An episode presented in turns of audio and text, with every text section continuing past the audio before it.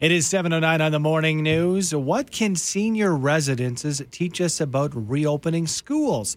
Our next guest wrote just about that in a recent uh, editorial. We're joined by PhD candidate in the School of Social Work at McGill University, Susan Mintzberg. Good morning, Susan. Good morning. So, uh, what parallel can we draw between these uh, senior residences and school openings?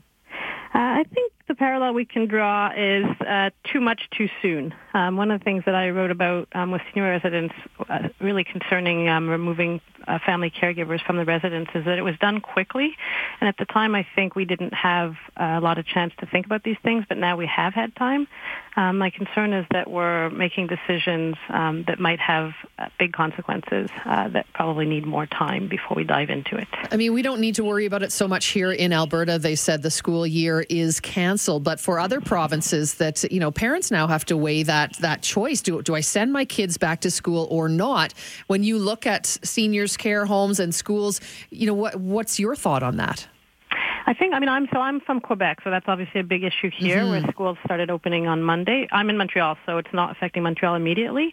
Uh, but the sense I'm getting from a lot of parents I've spoken to and teachers as well is a lot of concern about do we send our kids back and not or or not. Um, I think you know one of the things that I often think about because I'm coming more from a social work background. Uh, I think one of the things that really got highlighted in the long-term care situation was how underfunded um, and how little we're investing in in in seniors. But I think we can now move that into other aspects of society. So uh, how much are we, uh, you know, investing in education? How much are we investing in mental health care? And I, I guess my sort of concern is that if we, you know, move too quickly on this, we're putting teachers in a situation that I think might resemble some of the um, situation that we were putting yeah. um, workers in long-term care homes. Just not enough resources to do what we're expecting them to do. Obviously, uh, so that's sort of the kind of parallel that I'm looking at. Mm-hmm. Is you know what you know. I think we all parents or many parents do want their children getting back to school, both educationally and just socially. Uh, but are we really equipped to do this at this time right now? Have we put enough thought into this? Obviously, it's different province to province. In Alberta, we have, you know, anywhere between 57 and 75 new cases uh, per day. In uh, in uh, Quebec, it's in the hundreds per day. So I'm wondering, what what did you hear the rationale is behind the decision to uh, reopen the schools? I'm not sure I'm clear on that rationale. I mean, I mm. think the idea is that, you know, we're feeling that, you know, kids need to be in school, they need to be learning, uh, you know, I think there's also we also got to pay attention, especially coming from a social work background, of kids at risk um, who are you know at more risk being at home, and, and getting them back into the school system is important for them.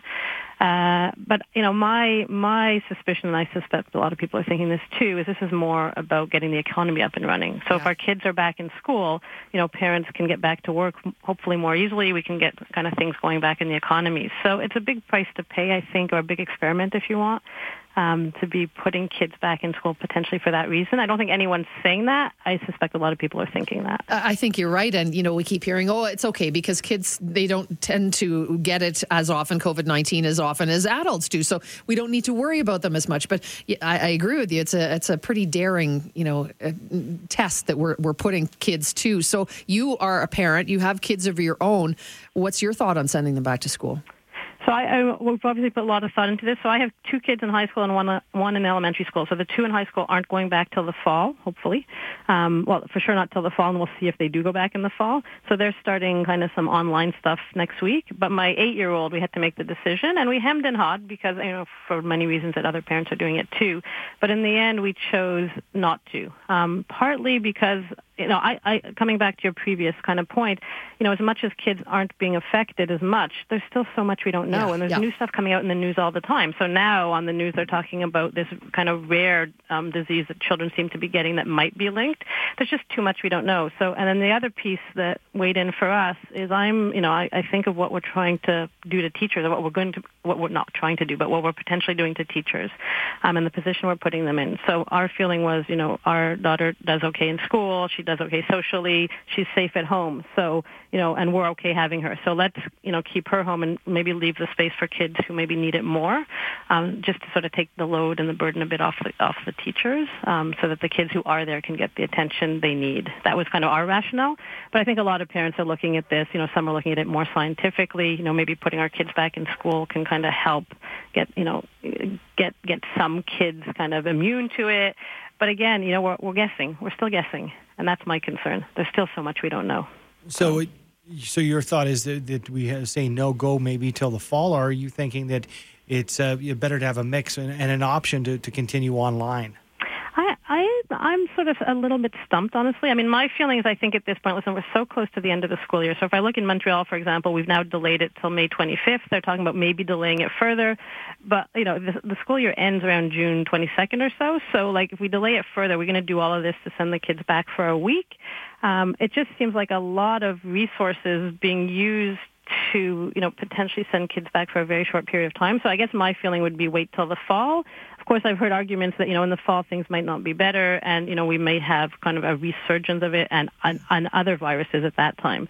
So I don't think anyone really knows the exact answer yet, but I guess what I'm thinking personally is, you know, let's just give this a bit more time to figure out what's going on and try and get a bit more answers before we take, you know, thousands or millions of kids and kind of put them into a school system in a situation that might be risky both for them and you know for the teachers and staff.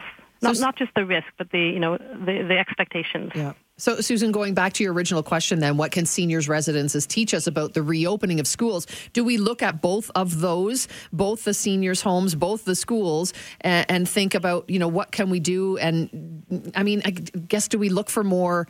Do we look for more teachers, more teacher aides to try and make the class sizes smaller, and then kind of, you know, look at that the same way for the for the seniors' homes? I think, I mean, in the short term, I think that's a way to look at it. You know, when I wrote this piece, I think what I was really thinking about is, is the bigger picture, um, and this idea that you know we saw, unfortunately, through this horrible crisis, you know, that's gone on and is still going on in seniors' homes.